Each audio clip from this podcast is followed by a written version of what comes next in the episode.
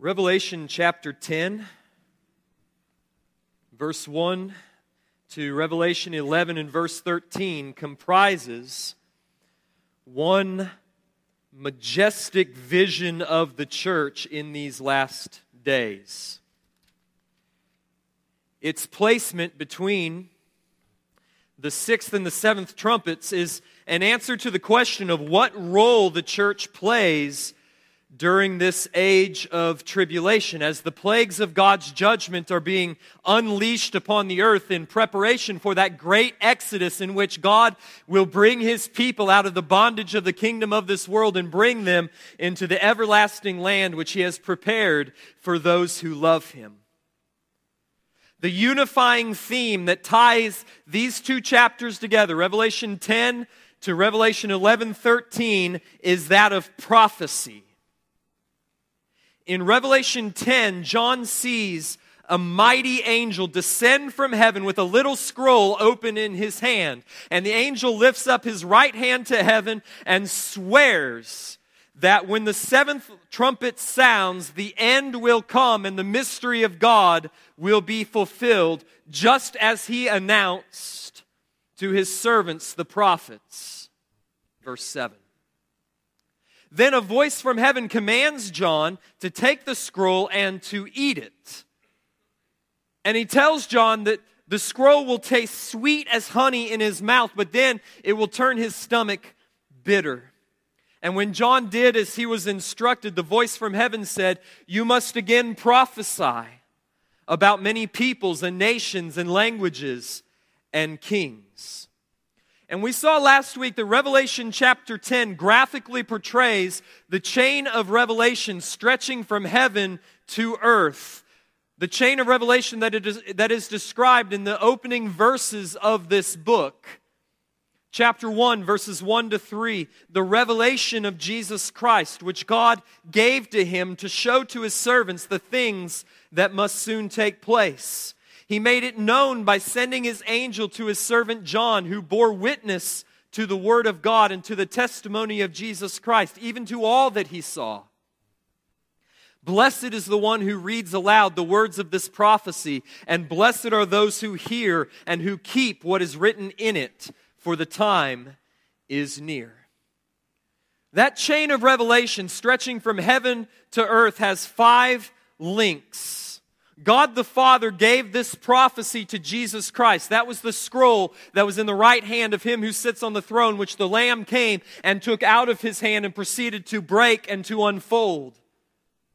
Jesus then gave this open scroll to his mighty angel that's chapter 10, verses 1 to 3, who came and gave the scroll to his servant John, chapter 10, verses 9 to 10. There's the three links God the Father to Jesus the Son, Jesus the Son to the mighty angel who comes, number three, to John, who then bears witness to the Word of God and to the testimony of Jesus Christ, even to all that he saw, by writing it down and sending it to the churches.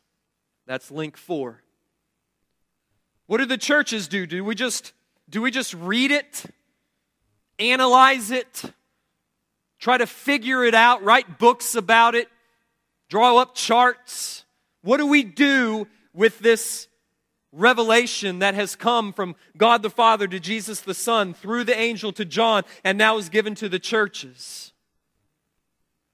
The churches, whom God calls his servants, in chapter 1 and verse 1, or his servants, the prophets, in chapter 10 and verse 7. We make known this prophecy by reading it aloud, by prophesying to the nations, in order that anyone who hears and heeds what is written is everlastingly blessed. Five links God the Father to Jesus the Son, to the mighty angel, to John, to the churches, and from the churches to the peoples of the earth. The church is the last link in the chain of revelation, making known among the nations and to our neighbors the prophecy which we have received from God. And that last link in that chain of revelation is, I believe, exactly what is pictured here in Revelation 11, in which we see the church symbolically depicted as two witnesses prophesying powerfully before peoples, tribes, languages, and nations before the last trumpet sounds, the mystery of God is fulfilled and the end comes. Isn't that exactly what we saw in Acts chapter 2 last week? When the Holy Spirit fell upon the church and they all, all of the church, men and women, began to declare the mighty works of God to the nations that were gathered in Jerusalem for the feast of Pentecost. Peter then stood up and, and explained what was going on, and he addressed the crowd and he interpreted the events that they were seeing as the fulfillment of the prophecy of Joel saying that in these last days it shall be, quoting from Joel 2 28 to 32, of what would happen when the day of the Lord came. Peter said, In these last days it shall be, God declares, that I will pour out my spirit on all flesh, and your sons and your daughters shall prophesy, and your young men shall see visions, and your old men shall dream dreams. Even on my male servants and female servants in those days, I will pour out my spirit, and they shall prophesy. And it shall come to pass that everyone who calls on the name of the Lord shall be saved.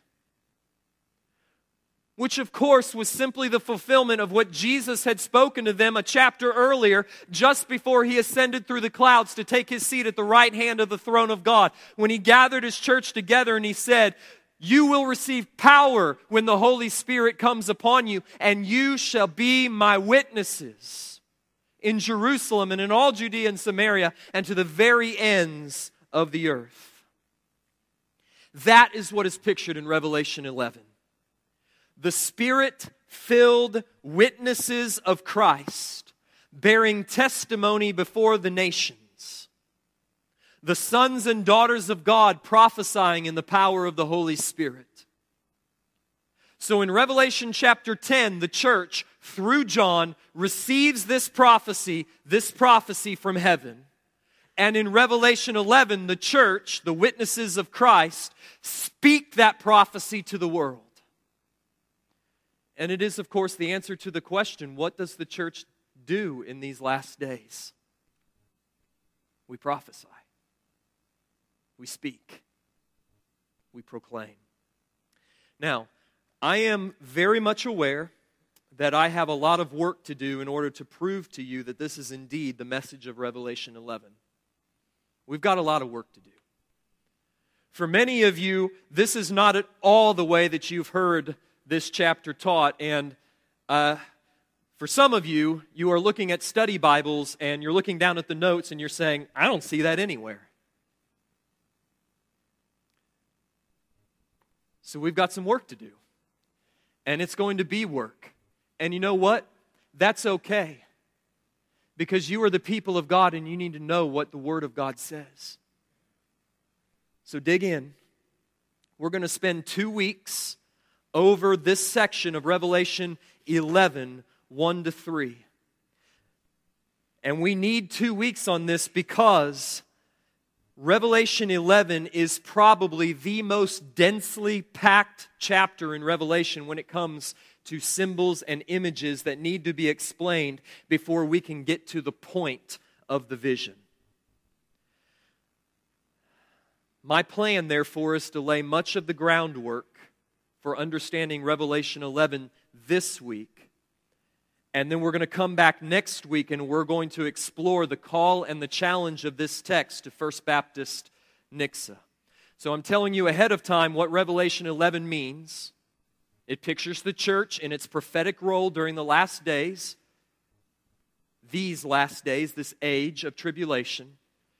And then I'm going to try to prove to you that that's what Revelation 11 is showing. And then I'm going to come back next week and, and we're going to wrap it up and we're going to say, now, what do we do with this? What are you going to do with this? Because Revelation 11 has it has a message for you, stay-at-home moms.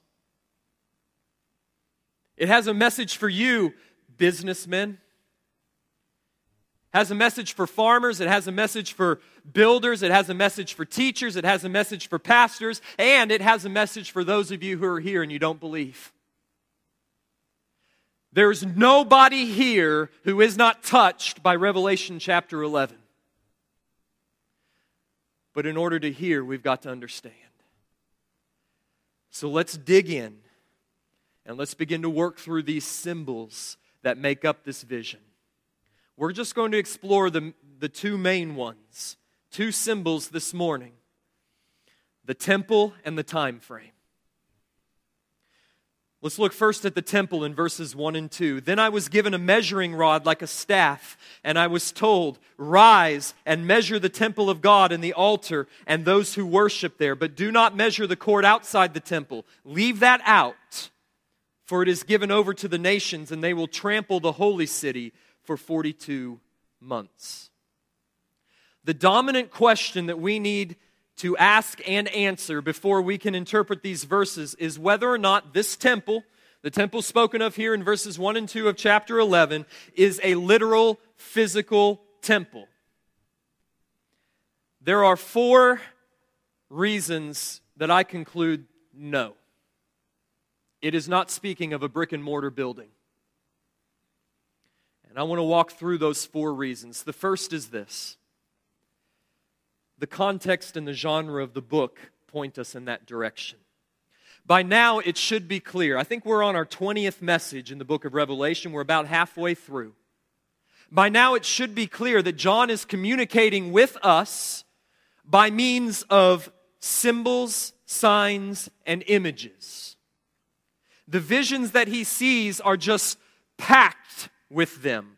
And so, in a vision, in which we see fire breathing prophets, verse 7, and a beast rising out of a bottomless pit. I'm sorry, verse 5, and then verse 7. Two images which I suggest to you are clearly symbolic in nature. It would seem strange to me, at least, to take this temple as a literal structure and not as another symbol in a vision that is fairly packed with them. So we need to remember what book we're in. We're not in Matthew. We're not in Romans. We're not in Hebrews. We're in Revelation. And Revelation communicates with us by means of visions filled with signs and symbols. Number two, this vision in which John is given a measuring rod and is told to measure the temple, it doesn't just appear out of nowhere. It comes from Ezekiel 40 to 48, in which the prophet, the prophet Ezekiel, 25 years into his exile and 14 years after the city of Jerusalem and the temple of God were utterly destroyed by the Babylonians, he is brought back in a vision to Israel to stand on a very high mountain. And he is given likewise a measuring rod so that he can measure a new temple that he sees in his vision, a temple which he says is filled with the glory of the Lord forever. In other words, this is not a temporal temple. This is not like the temple that had just been destroyed. The glory of the Lord had filled that temple for a while, but then because of the people's sin, it had departed and it had been utterly destroyed. This new temple that Ezekiel sees, the glory of the Lord will dwell in it forever. But as we continue through Ezekiel's vision, we come to chapter 47. And it becomes clear that this temple that Ezekiel sees takes on a symbolic character. In chapter 47, your bulletin says 48, but I, I made a mistake. 47. In chapter 47, it becomes clear that this, this temple is a symbol. Ezekiel sees water flowing out from the temple, out to the east. And as it flows, it gets deeper and deeper and deeper until it becomes a rushing river that, that cannot be passed through. The river flows out from the temple, down through the desert, and eventually into the Dead Sea, which is a body of water located in, in southeastern Israel that has a salt content 10 times that of the ocean. It is so salinated that, that it cannot sustain natural life. Hence the name, the Dead Sea.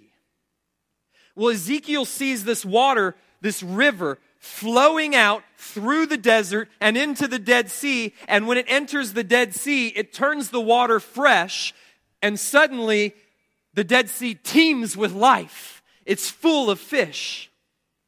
In fact, Ezekiel sees that wherever this river goes, it brings life into the desert. Abundant life begins popping up everywhere that this river, which came out of the temple, flows. And on both sides of the river, he sees trees that grow all manner of fruit. And the leaves of the tree, they don't even wither. They never go out of season, but they bear their fruit every month.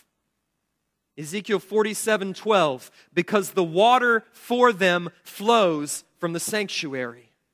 Their fruit will be for food and their leaves for healing. All right, so wrap your mind around this. This is what Ezekiel's seeing. He's, he's just measured this new temple, and then in verse 47, he sees something happen. Water begins to come forth from underneath the veil, from the Holy of Holies. And this water flows out towards the east, out through the desert, and everywhere it goes, life begins to erupt. The deserts turn green. It flows into the Dead Sea, and the Dead Sea is, is turned fresh and teems with life and teems with fish. So, out from this temple in which the glory of the Lord dwells forever flows a river of living water gushing forth a never ending stream that brings life and healing to everything it touches. Can you hear the gospel in that? Surely we must conclude that what Ezekiel saw points beyond a brick and mortar building to find its fulfillment in Christ and in his church. In fact, that's exactly what Jesus said. Because in John chapter 7, Jesus stood up in the Jerusalem temple at the Feast of Booths and he declared to this massive crowd If anyone thirsts, let him come to me and drink. And whoever believes in me, as the scripture says, out from his heart will flow rivers of living water. What scripture is he talking about? Well, the only scripture in the Old Testament where we find living water flowing out. Ezekiel 47. So Jesus himself links Ezekiel's prophecy with the promise of the new covenant, and he says that everyone who believes in him, in him who is the new covenant temple, namely Christ, everyone who believes in him themselves become a part of that new covenant temple, and out of our hearts suddenly flow these rivers of living water that bring healing and life to everything it touches. John's vision in Revelation 11 is patterned after Ezekiel's vision in Ezekiel 40 to 48. And so I suggest to you that it likewise describes a temple, which is a symbol for something far greater than a physical structure. Third, if we are right about our date for Revelation, that is in the early 90s AD, then the temple of God in Jerusalem no longer stood. It was destroyed and dismantled by the Romans in AD 70. Which makes perfect sense because Revelation has repeatedly shown John to be the new covenant heir of the old covenant prophet Ezekiel. They see the same visions, they even eat the scroll, both of them. And Ezekiel prophesied of a new and everlasting temple a decade and a half after the temple, Solomon's temple, had been destroyed by the Babylonians. So Ezekiel prophesies 15 years after the temple had been destroyed. John prophesies 20 years after the temple had been destroyed. And both Ezekiel and John look ahead to a new and everlasting temple, a different temple, a better temple than that which stood atop the city of Jerusalem. Reason number four. The rest of the New Testament makes explicitly clear that the New Covenant temple is not a physical building located in a physical city but is in fact Christ's body, which is the church. John chapter 2. The Jews are irate because Jesus has cleansed the temple and they are asking him for a sign in order to show by what authority he did these things. And Jesus simply says to them, Destroy this temple, and I will build it again in three days.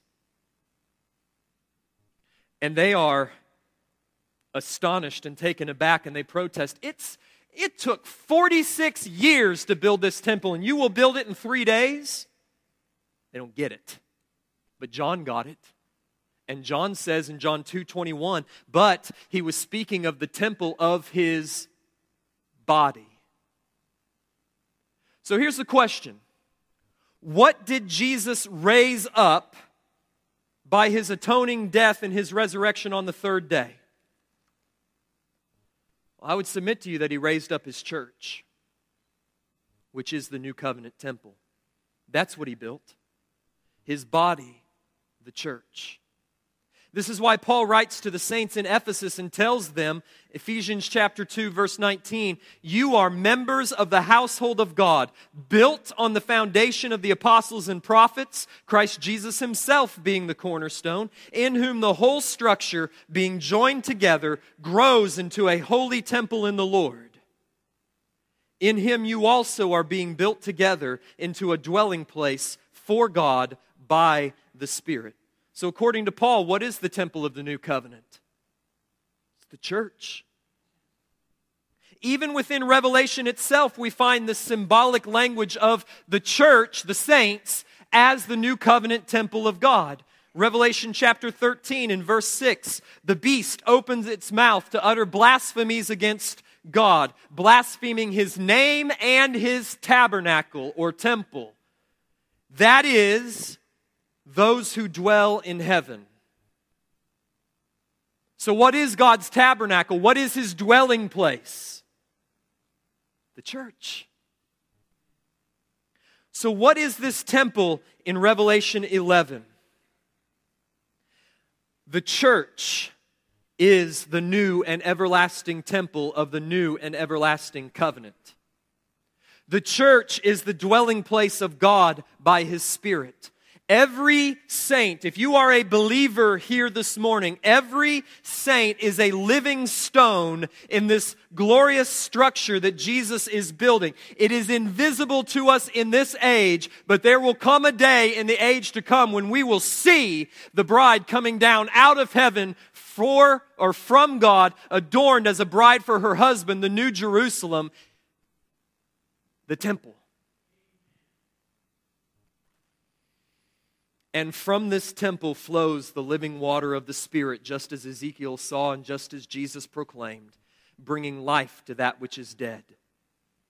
And that happens, I submit to you, as the church fulfills its calling to be witnesses of Christ, as the sons and daughters of God prophesy in this age. That's how the living water gets to the desert. That's how the living water that brings life to everything it touches gets to the desert of your unbelieving home and gets to the desert of your unbelieving workplace and gets to the desert of your unbelieving school and gets to the desert of the unbelieving nations. You take the living water because you're a part of the new covenant temple. What about the altar? Tells him to measure the altar. Well, again, we must interpret this vision through the lens of the New Testament. In the New Covenant, there are no more sacrifices for sin now that Christ, the Lamb of God, has offered himself as the once for all atoning sacrifice. Jesus is the final sacrifice of atonement offered upon the altar of the cross, and there will be no more physical sacrifices offered, at least none that are acceptable to God.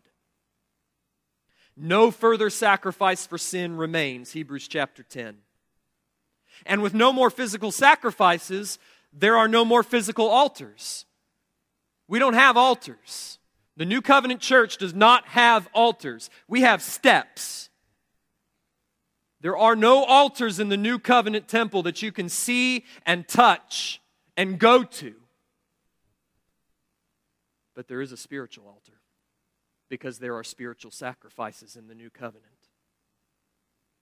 The author of Hebrews says, We have an altar from which those who serve the tabernacle or the temple have no right to eat. Through him, then, let us continually offer up a sacrifice of praise to God. That is the fruit of lips that acknowledge his name. The spiritual sacrifices of the new covenant are worship. The fruit of lips that acknowledge his name. That's what we've been doing the, we've been gathering together as the New Covenant temple this morning, as we'll see in a moment, as the New Covenant priesthood, and we have been offering spiritual sacrifices to God. How? The fruit of lips that acknowledge His name. Where is the sacrifice offered? Upon the altar of the assembled church, here. Likewise, the New Covenant has no physical priesthood. With no physical temple, no physical altar, no physical sacrifices, there is no further need for physical priests, which was something that the reformers died for. They looked at the priests of the Roman Catholic Church and they said, You are not qualified to serve as a mediator between God and sinners. We need no other mediator. We have the great high priest who is Christ. So you're just a bunch of funny little men in clerical collars. There are no physical priests, but there are spiritual priests. Peter writes, 1 Peter 2 5, you yourselves, being living stones, are being built up as a spiritual house to be a holy priesthood, to offer spiritual sacrifices acceptable to God through Jesus Christ. That's what I think Revelation 11 1 means by those who worship there. So let's take Revelation 1, 11, 1, and let's, let's wrap it together. Here's what I think it's talking about. I believe the only new covenant way to interpret this verse is as a reference to the church, the temple of God, the worship of the church, the altar of the temple, and the saints who comprise the church, those who worship there. You are in Revelation 11 1. Well, two questions remain then with regard to this temple. What does it mean to measure it? And why is the outer court excluded? These two questions are related. We can infer what it means to measure the temple by observing what happens to the outer court because it's not measured. Look again at verses 1 and 2. John is instructed to measure the temple of God and the altar and those who worship there. But do not measure the court outside the temple, leave that out. For it is given over to the nations, and they will trample the holy city for 42 months. So the inner sanctuary is to be measured with the result that it is preserved safe. It is not trampled by the nations. The outer court is not measured and is in fact given over to be trampled by the nations. So this measuring is protective, isn't it? The measuring is just like the seal that is put on the forehead of the saints in Revelation 7 3, that in Revelation 9 4 protects them from the demonic oppression. The measuring of 11:1 and the seal of 7 3 are both symbols of God's protective presence by his spirit preserving the faith and the purity of his holy people. The outer court, however, which is equated with the holy city, is not measured and is trampled underfoot by the nations. What are we to make of that? Well, I interpret that in light of passages like Luke 21 and a host of other ones. Remember what Jesus said in Luke 21? We've been there a number of times before. He says, you will be delivered up even by parents and brothers and relatives and friends, and some of you they will put to death. You will be hated by all for my name's sake. You will be trampled, but not a hair of your head will perish. By your endurance, you will gain your lives. You want me to put that in Revelation 11 terms? Your outer court will be trampled your inner sanctuary will be safe. The New Testament universally promises the saints, watch this, this is on the back of your bulletin, and it's so important.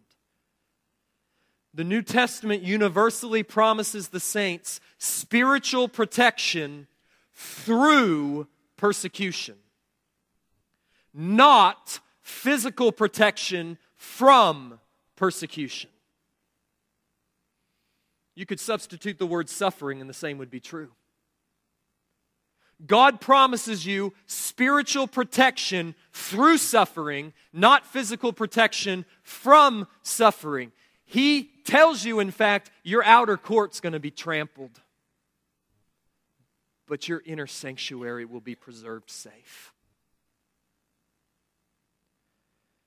The outer court of the temple, the holy city, which in Revelation always stands for the church is given over to violent persecution by the nations for a time. It's measured 42 months. But the inner sanctuary, it's preserved. Why? Because the gates of hell will not prevail against Christ's church. Or to state it in terms of the individual believer, whom the New Testament also refers to as a temple of the Holy Spirit. Though your physical body, which is your outer court, is subject to persecution or disease or disaster or death, famine, nakedness, sword, all of those things at the end of Romans 8, nothing will separate you from the love of God which is yours in Christ Jesus the Lord. Your inner sanctuary, your spirit, your faith, your hope, your joy is preserved by the power of God because He has sealed you with His Spirit. He has measured you and not a hair of your head will perish. Isn't that what Jesus says? The hairs of your head are numbered, and not one of them will perish. He's measured you. So what about the time frame? That's the temple. Now we now we have the time frame that we need to examine and it's sprinkled throughout this passage. Hang with me. We've got to have this or else we won't get Revelation 11 in verses 2 and 3, John is told not to measure the outer court of the temple, for it is given over to the nations, and they will trample the holy city for 42 months. And I will grant authority to my two witnesses, and they will prophesy for 1,260 days, clothed in sackcloth. That's a rich image, by the way. We've got to come back to that next week. Clothed in sackcloth. You don't prophesy in royal robes you prophesy in dust and ashes. Anyway, I can't go there today. Then in verse 9, look down in verse 9, the beast has conquered and killed the two witnesses and laid their bodies in the street of the great city. And John writes that for three and a half days, some of the peoples and the tribes and the, and the languages and nations will gaze at their dead bodies and refuse to let them be placed in a tomb. Verse 11. But after the three and a half days, a breath of life from God entered them, and they stood up on their feet, and great fear fell on all those who saw them. What's going on here? 42 months, 1,260 days, three and a half days. What does it all mean? Well, the first thing you need to know, let's just do a little bit of math. 42 months and 1,260 days represent the same unit of time. Okay, the solar calendar in the ancient world had 30 days for every month. 30 times 42 is 1,260 days. Okay? Furthermore, 42 months and 1,260 days is equivalent to what Revelation 12:14 and other places calls a time, times, and half a time. And all three of those units, 42 months, 1260 days, a time times and half a time, are all equal to three and a half years. This three and a half year time frame occurs often in Revelation, and it finds its roots in the book of Daniel, which we'll go to in just a moment. But before we do, let me just show you what happens in this time frame of three and a half years. Let me show you five verses in Revelation that operate on this single unit of time. Revelation 11 2. The outer court of the temple, which is the church, is trampled by the nations for 42 months or three and a half years. Revelation 11 3. The two witnesses, which you're just going to have to take my word for it, but I'm right, is the church. They prophesy for 1,260 days or three and a half years. Turn over to Revelation 12 6 the woman, but you're just going to have to take my word for it, but it's right, is also the church is protected from Satan and nourished in the wilderness for 1,260 days or three and a half years. Revelation 12 14 again pictures the woman, the church, being protected from Satan and nourished in the wilderness for a time, times, and half a time, or three and a half years. Turn over to Revelation 13 5. The beast is granted authority over the nations to make war on the saints for 42 months, or three and a half years. So there's some major stuff going on in these three and a half years. Namely, the church is prophesying and being persecuted. They're declaring and they're dying. And all of these find their origin in Daniel 7:25, which will be up here.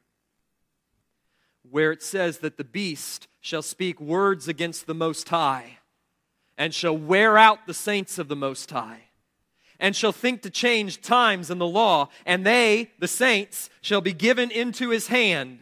Just like the outer court was given over to the nations to be trampled, they, the saints, shall be given into his hand for a time, times, and half a time, or three and a half years. So here's my best effort, all right? Give me, give me eight more minutes. Here's my best effort at what's going on here in Revelation.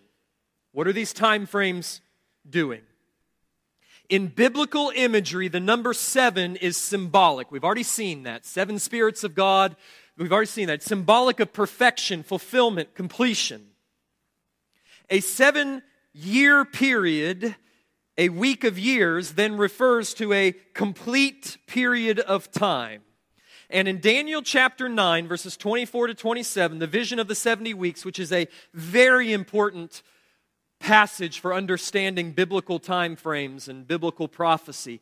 Daniel sees a vision of what he calls the 70 weeks or the 77s, the 70 weeks of years, at the end of which the final salvation of God's people will occur. And so Daniel is told somewhere around 538 BC, 70 weeks until it will be completed. 70 weeks, 70 sevens, the fullness of the time at the beginning of the last of those 70 weeks, so at the beginning of the 70th week, the Messiah is cut off and he has nothing, which is a reference to the death of Christ.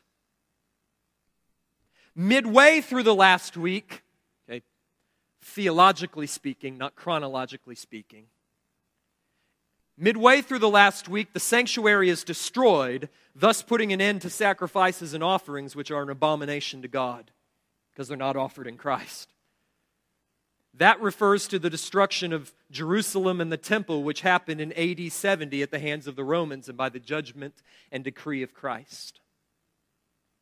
The second half of the week, then, the last three and a half years, refers to the time that remains until Messiah's second coming to bring the fullness of salvation to the covenant people. That period between the destruction of the temple, which happened in 70 AD, and the second coming of Christ, which will happen at the end of the age, is in biblical terminology time, times, and half a time. 42 months, 1,260 days, three and a half years. And as we have seen in Revelation, that time frame will be marked by these things Revelation 11, the outer court of the temple, which is the church, will be trampled, while the inner sanctuary of the temple is measured, protected, and preserved. The woman, the church, is protected from Satan and nourished in the wilderness. Revelation 12, 6 and 14. The beast is granted authority over the nations to make war on the saints. Revelation 13, 5 to 7. And all the while, Revelation 11, 3, the witnesses testify. The prophets prophesy.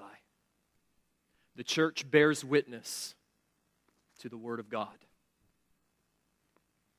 In other words, the 42 months, the 1260 days, the time, times, and half a time refer to this age of tribulation, these last days before the second coming of Christ. John's churches at the end of the first century lived in the last days. which is why they're being put to death for the sake of the gospel. The churches of the Reformation in the 16th century lived in the last days, which is why they're being tied to a stake and burned over the course of six hours for no other crime than to translate this into the language of the people. And we live in the last three and a half years, the last days, which is why saints all over the world are having their heads cut off, their throats slit, they're being crucified on crosses, they're being thrown in prison, they're being trampled by the nations of this world.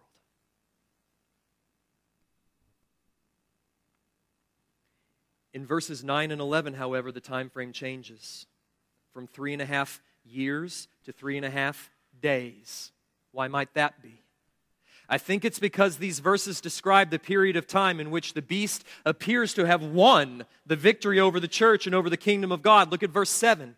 The beast succeeds in, in killing the two witnesses, and for three and a half days, their bodies lie dead in the street of the great city while all the nations rejoice. And it appears during those three and a half days, the beast has won. The prophets have been silenced. The church has been destroyed. The kingdom of God has been defeated. Right? Wrong. Because only three and a half days later, God raises up his witnesses from the dead and translates them into heaven in the sight of all of his enemies. So, three and a half days, the length of the beast's apparent victory over the church is but a relatively short time compared to the three and a half years during which they prophesied, during which the church will be a powerful witness to the nations. So, three and a half years describes the entirety of this age of prophecy and persecution of the church. Three and a half days describe the very end of the age, the great apostasy, the climax of evil, the end of days of which Jesus said that if those days had not been cut short, no human being would have been saved, but for the sake of the elect, they will be cut short. Matthew 24 22. This age in which we live is filled with persecution, but also with powerful prophecy. But the end will bring this age to a final and bloody climax as the forces of darkness surround the holy city, their victory at hand, when Christ shall return to slay his enemies with the sword of his mouth. Which we will see over and over again in Revelation 16, Revelation 19, and Revelation 20. We have much more to cover, but we're going to close there much more to unpack and to apply this message to our church and to our hearts, but I hope that you're already beginning to see and to grasp the point. The church, you, are called, commissioned, and empowered to bear witness to the words of this prophecy to prophesy and proclaim the word of God before the nations. We are the last link in the chain of revelation. And if we fail to proclaim the contents of this book before the seventh trumpet sounds, the world will not hear its message of salvation and judgment, and they will not be saved.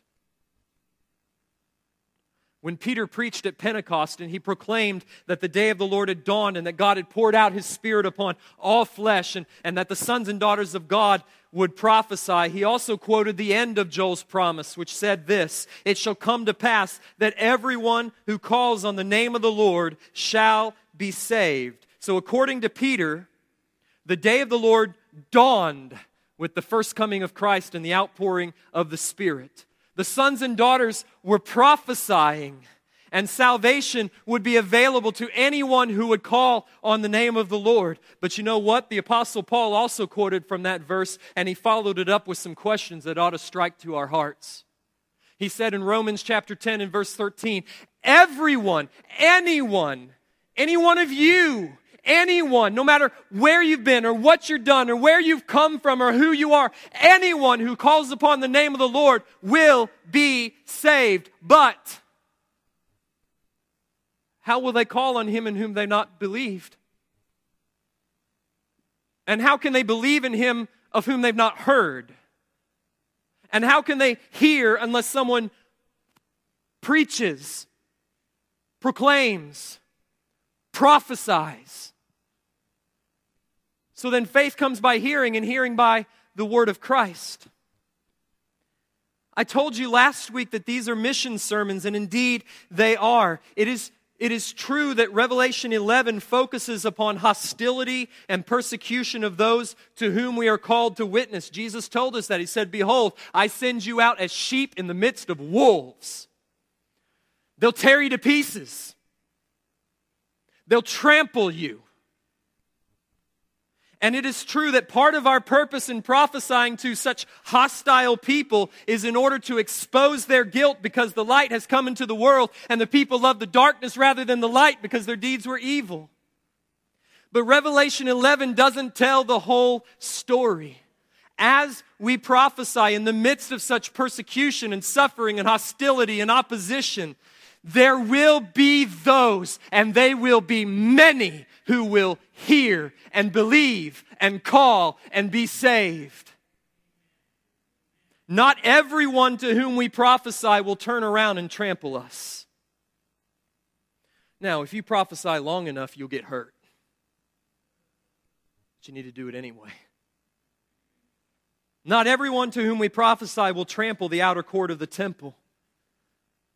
Some will come in and they'll walk into the sanctuary and they will kneel before the living water and they will drink deeply from that river that flows from the throne of God and from the Lamb. But they won't know where the living water is unless you bring it to them. To be a Christian is to be a witness, Acts 1 8. To be a son or daughter of God is to be a prophet, Acts 22 17. And so the question before we even get to next week, and fasten your seatbelts on that one, the question this morning is Will you step outside the sanctuary? Out into the outer courts where people get trampled, where they get tied to stakes and burned? Where people will despise you and hate you and persecute you and kill you and will you bear witness to the living water and call out to the one who is thirsty and invite them to come? Take, take the water of life without price and without cost. It's free, it's free grace, purchased by Christ. Peter said of the newborn church, Your sons and daughters shall prophesy. So I just turn that around and will you? Let's Pray Our Father,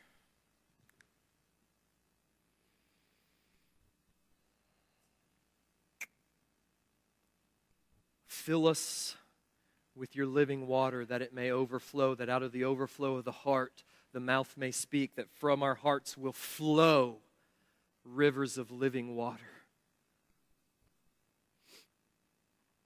to bring healing to those to whom we speak.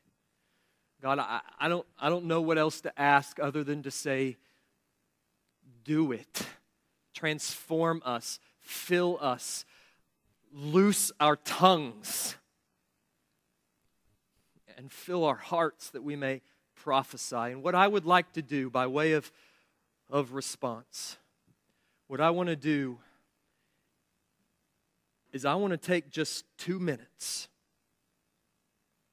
Two minutes of quiet, maybe a little music playing in the background, but no singing, no standing, no talking. And I want you to deal with the call. God is calling you to be the prophet, His prophet, to your family, to your kids, to your spouse. He is calling you to be the prophet to your coworkers, to your neighbors and He is calling you to be His prophet among the nations. Will you speak?